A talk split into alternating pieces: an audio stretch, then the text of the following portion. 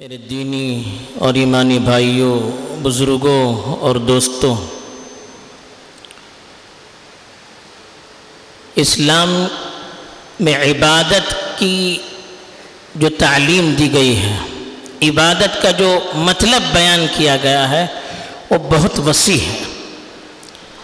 عام طور پر لوگ یہ سمجھتے ہیں کہ عبادت کا مطلب صرف یہ ہے کہ ہم نماز پڑھیں، روزے رکھیں اللہ نے توفیق دی تو زکوٰۃ دیں صدقہ و خیرات کریں اور حیثیت ہو تو حج کریں اسی کو عبادت سمجھتے ہیں۔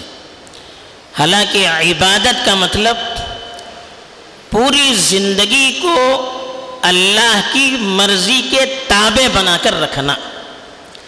زندگی کے ہر پہلو میں شریعت ہمیں کیا تعلیم دیتی ہے؟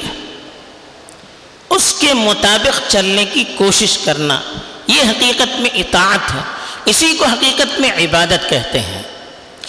عام طور پر لوگ ان عبادتوں کی بڑی فکر کرتے ہیں، جن کو وہ عبادت سمجھتے ہیں۔ مثلا نماز کی پابندی، بہت سے لوگ بڑی بڑے شوق اور بڑی رغبت سے کرتے ہیں۔ تہجد کی پابندی، نوافل کی پابندی صدقوں خیرات کی پابندی، فرض تو چھوڑیے نفل روزوں کی پابندی، بلکہ حج اور عمرہ، اس کے لیے کوششیں یہ سارے اعمال کرتے ہیں۔ لیکن ایک بہت بڑی عبادت ہے، جس کو عام طور پر لوگ عبادت سمجھتے بھی نہیں ہیں۔ اور عام طور پر اس عبادت کے سلسلے میں لوگوں سے کوتاہی ہو جاتی ہے۔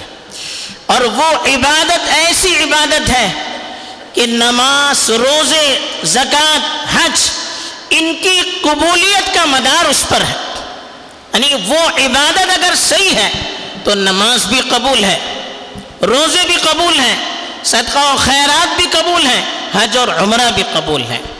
لیکن اگر اس عبادت کو مکمل کرنے کی کوشش نہ کی جائے تو یہ اعمال بھی قبول نہیں، بلکہ اگر اسی حالت میں انسان دنیا سے چلا گیا تو جنت میں داخلہ بھی بڑا مشکل ہو جاتا ہے۔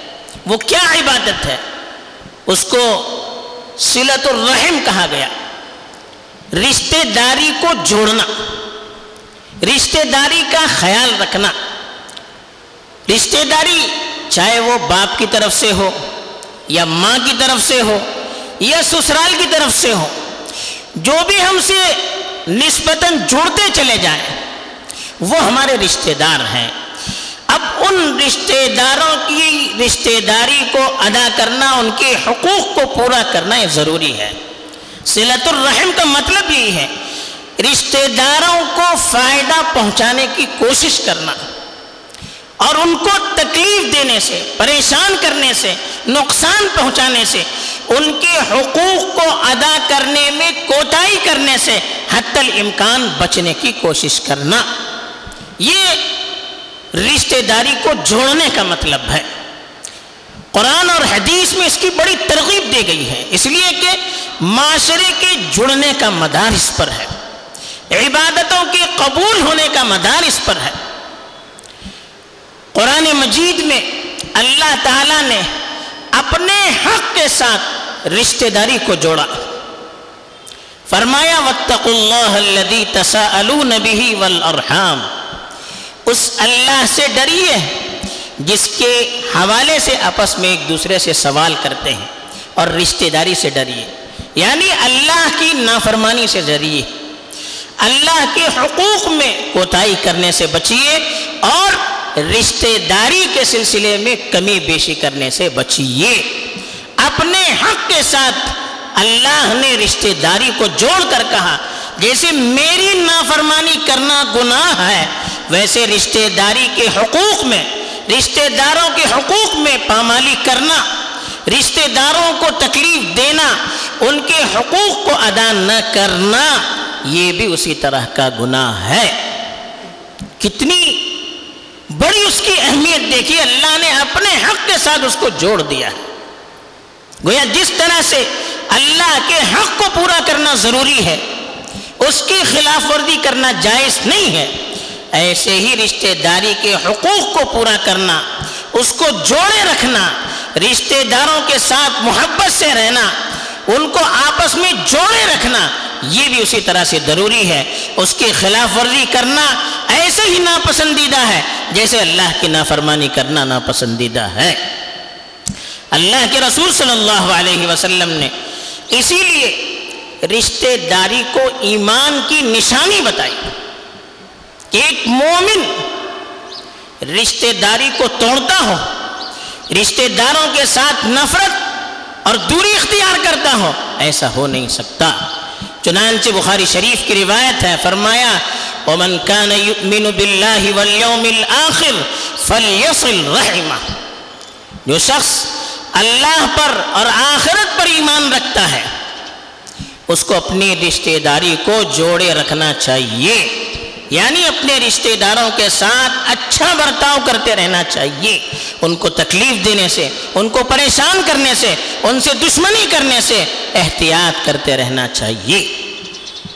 اس لیے کہ آدمی جب رشتہ داری جڑی رہتی ہے تو خاندان میں سکون بھی رہتا ہے، پیار و محبت بھی رہتی ہے، برکت بھی ہوتی ہے۔ حدیث میں تو اللہ کے رسول صلی اللہ علیہ وسلم نے فرمایا رہو کہ جس کو یہ خوشی ہو کہ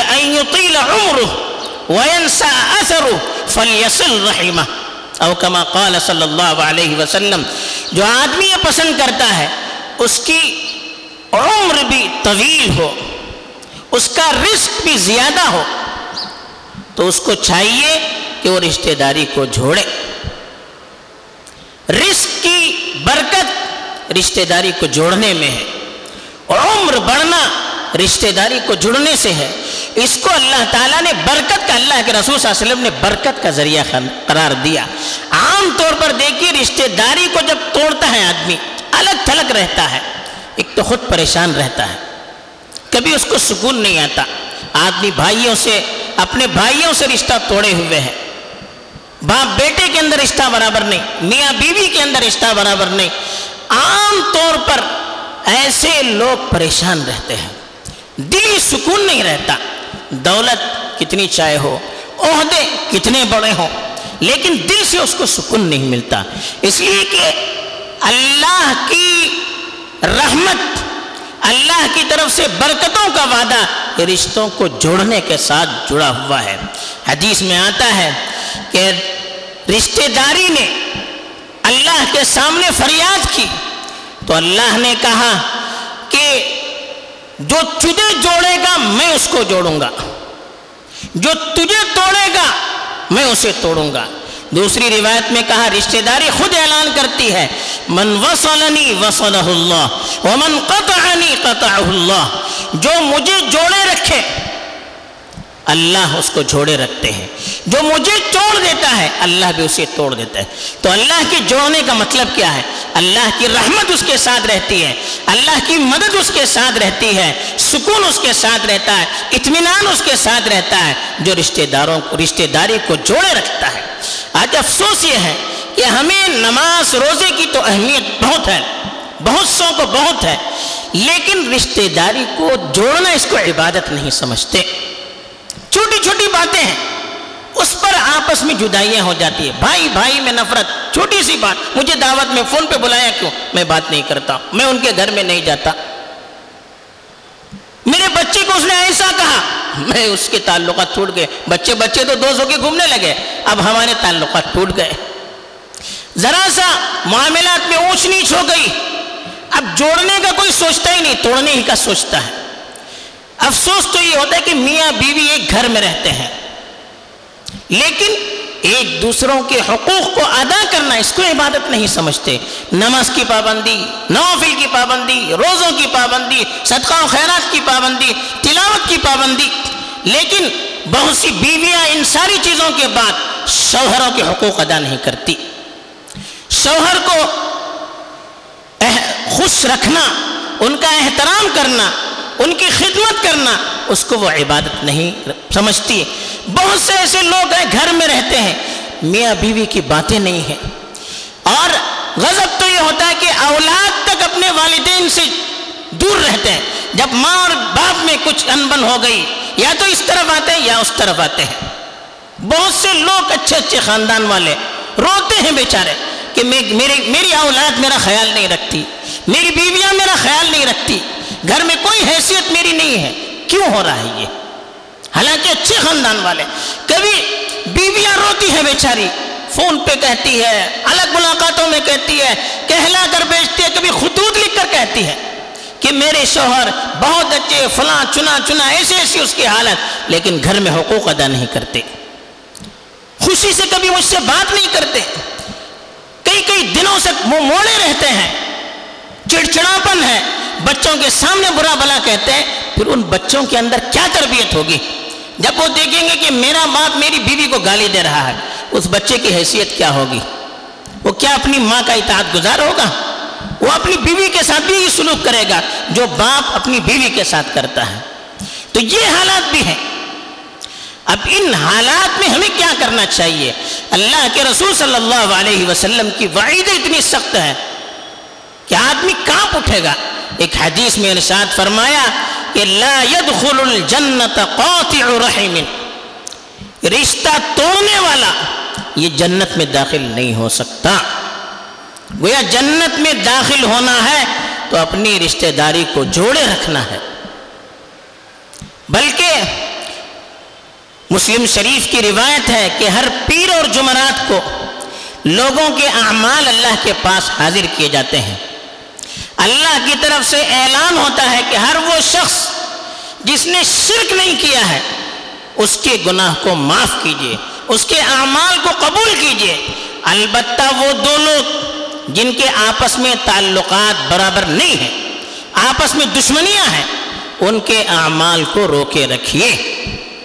جب تک وہ آپس میں صلح صفائی نہ کریں، ان کے اعمال کو قبول نہیں کیا جائے گا پھر عمل کر کے فائدہ کیا جب ہمارے آپسی تعلقات درست نہ ہو، جب گھر میں سکون نہ ہو، جب خاندان میں سکون نہ ہو، خاندان والوں کے حقوق ادا نہ کرتے ہوں، بچوں کے حقوق ادا نہیں کرتے ہوں، کبھی ایسا ہوتا ہے، بچے سے غلطی ہوتی، بچے بچے ہوتے ہیں۔ لیکن والدین کی طرف سے اتنی سخت سزا ہوتی ہے، سال ہر سال بچہ کے روتا ہے، لیکن اس کو گھر میں لینے کے لیے تیار نہیں، اس کی سننے کے لیے تیار نہیں، ان کے حقوق کو ادا کرنے کے لیے تیار نہیں، گویا کہ بالکل آنکھ کر دیا جاتا ہے۔ کل ہم کو بھی اللہ کے دربار میں جانا ہے۔ ہمارے بچے سے غلطی بھی ہم نے معاف نہیں کیا۔ تو کیا ہماری غلطی ہوگی؟ تو اللہ معاف کریں گے ہم کو۔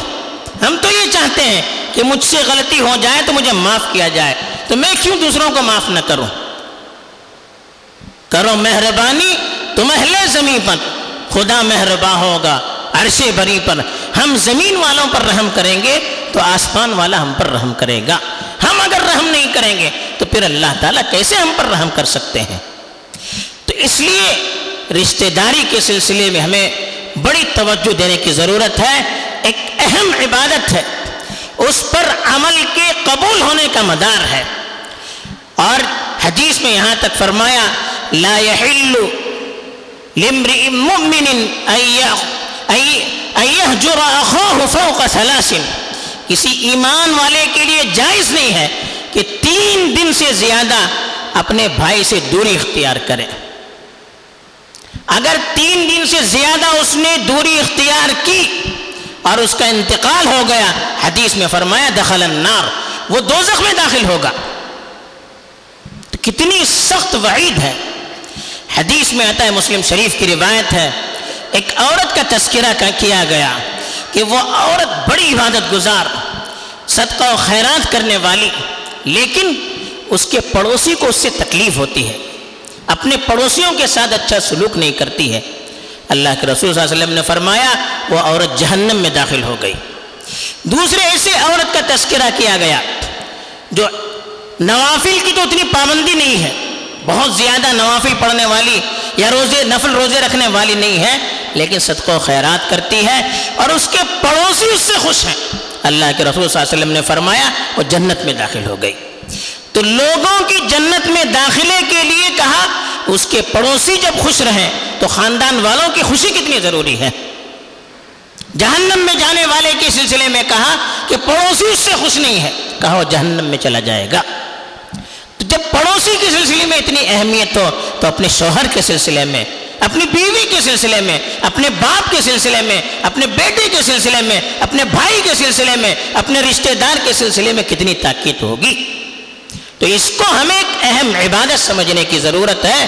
بغیر اس کے کوئی عمل اللہ کے یہاں قبول نہیں ہوتا۔ ابھی رمضان کا مہینہ قریب آ رہا ہے اور رمضان جوڑنے کا مہینہ ہے۔ اس میں اور عبادت کی تو ہم خوب کوشش کرتے ہیں خوب تلاوت کرتے ہیں، نوافل کثرت سے پڑھتے ہیں، روزوں کی پابندی کرتے ہیں، صدقہ و خیرات کرتے ہیں، سب کچھ کرتے ہیں، لیکن رمضان جیسا بابرکت مہینہ گزر جاتا ہے، آپس میں دوستی نہیں ہوتی ہے۔ آپس میں جوڑ نہیں ہوتا ہے، پھر کیا فائدہ؟ آپس میں جوڑ پیدا کرنے کے لیے ایک دوسرے کو سلام کرنا چاہیے۔